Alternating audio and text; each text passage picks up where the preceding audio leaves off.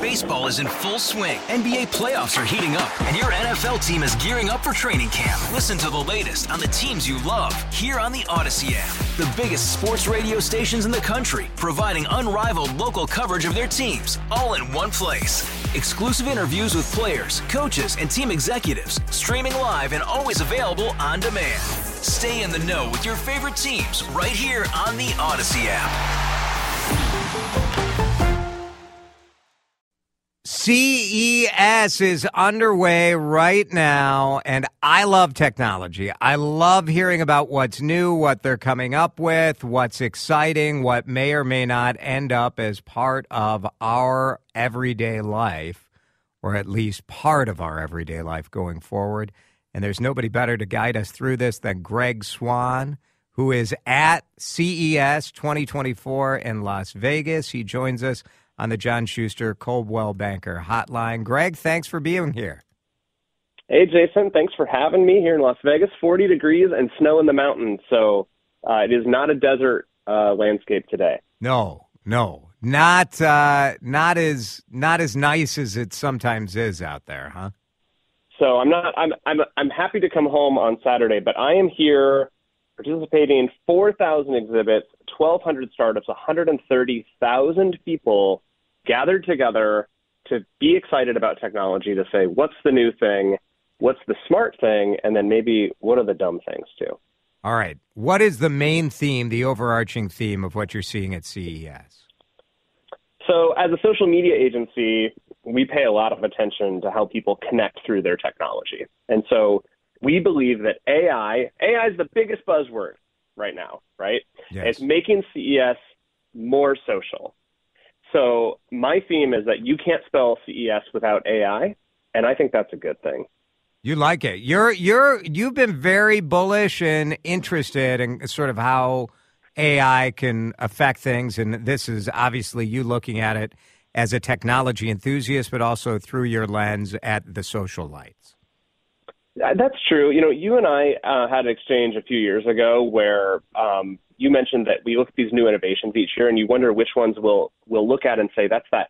What is the internet anyway moment Right, that Katie right. Couric had in Right. 1995 of just what is this newfangled thing? They were trying to explain email actually at the time, and and so you know, in my 16 years attending CES as an analyst and as a, a pioneer here, I've seen things, new things like quantified self, tracking bands, the Internet of Things, smart home technology, or even you know VR and AR, just kind of waiting to catch up with with normal people. And I really think that there's an inflection point, and and the Apple Vision Pro will be a very big launch next next month for this.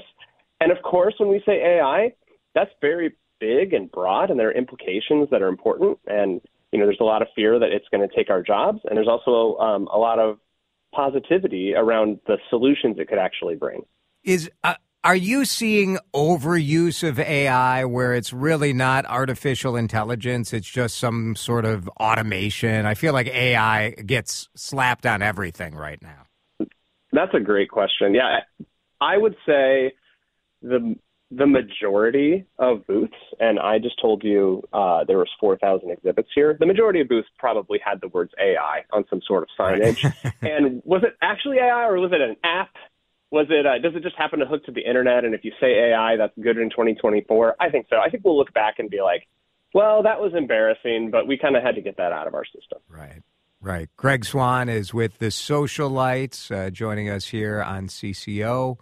Uh, other trends that you're seeing, you told me you've seen uh, flying cars, some flying cars out there. There's always a couple flying cars here, and you know, Are there really always? Hel- oh yeah, just and you know they put helicopter blades on a car, and they've done some sort of demo in the, the desert, and you know the truth is our infrastructure can't even carry the, the the planes, trains, and automobiles that we have today, and humans driving cars are pretty dangerous, and so you know we don't have the infrastructure to fly a car, but for those of us tracking, so um, in, in the show The Jetsons, George Jetson was born in 2022, and he was 40 years old on that show. So if we're using the Jetsons lore timeline, we actually have 38 years left to get to flying cars. Mhm. It's okay. It's so we're doing all right. We're doing all right. It's all right. We we got a long time.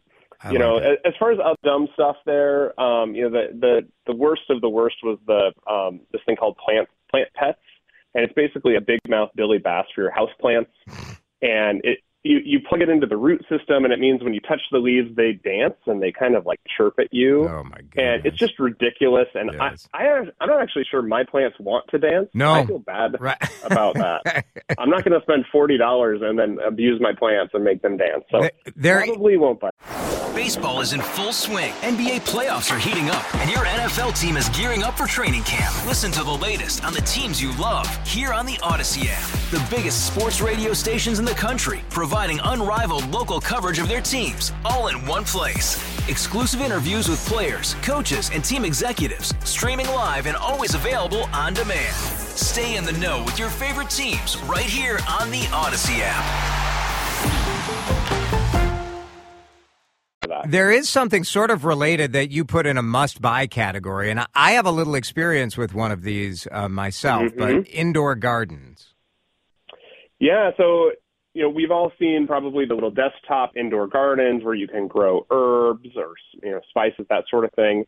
Uh, this year, the indoor garden craze is really hitting the mainstream, and they had the Rise Roma. It lets you grow tomatoes, and it's Oh. it's pretty big. It's it's probably the size of like an you know an oven, um, but it grows tomatoes, cucumbers, okra, pepper, eggplants. Uh, twelve hundred dollars. So Mm. if a Roma tomato is about thirty seven cents, that means you got to cook about thirty, or you got to grow about thirty five hundred of them to break even. um, but you know, on a we look outside the window in the Twin Cities today, or even here in Las Vegas, and we're not growing tomatoes right yeah, now, yeah. Yeah, and that's kind of interesting. It is interesting. I had a Gardyn uh, that we just got rid of, so it's G A R D Y N. oh, and- sure. And uh, it hooks into like there are cameras on it and there's this you know ai element where they tell you what to do. And it was pretty Mm-hmm. cool. I have to say it was very very cool. We it was more of a space it's big and it's got grow lights on it. So like Yep. your house is lit up like all the time. It was just a little much. And we were keeping it in my wife's office. I'm like i i can just go to the grocery store. It's fine. That's but if you cents. but if you have room like in your kitchen or if you had a green oh, if I had a greenhouse, it would be cool. I they, we have plenty of products here uh, for the the greenhouse. That's for sure. Interesting. Do you think like that's part of the the sort of obsession with with plants that seem to be taking over the younger generation anyway? We saw that during the lockdown that all of us became really fascinated with um, small living and, and Yeah. looking around for more sustainability and starting to see some of the technology accelerate that. But also, it's definitely a luxury item if you're thinking about spending twelve hundred dollars on an indoor garden. For sure. Greg Swan is with the Social Lights. It's a social media marketing agency here in the Twin Cities, talking to us live from Las Vegas, where CES is underway. Other uh, things that, that you find interesting so far that you've seen out there at CES? Yeah, last year when I checked in with you from the show floor, I was very excited about the Roomba-like lawnmowers, and and they were getting smarter and smarter. You have a snowblower hookup. I'm not sure it's mm. quite ready for the blizzard that's going to hit the Twin Cities, but I got to tell you, they were everywhere. All the brands, all the things. I remember when a Roomba vacuum actually hit an end cap at Target, and that was a big deal. You're like, okay, this is mainstream. Like it's on sale Right. and seeing robot lawnmowers at that level is pretty pretty cool and i think that we're going to see more of that uh, there's also um, lawnmowers that were full size like a full size riding lawnmower that would be autonomous so we're not talking about Yeah. small little suburbs we're talking about you know the acreage where my in-laws live Huh. um, you know, it, beyond that, like again, we're a social media agency. We pay a lot of attention to, to trends in social, and uh, metaverse was the big buzzword last year. This year, lots of innovations toward smart glasses, social wor- worlds, haptic vests, so you can actually feel when you're in these spaces.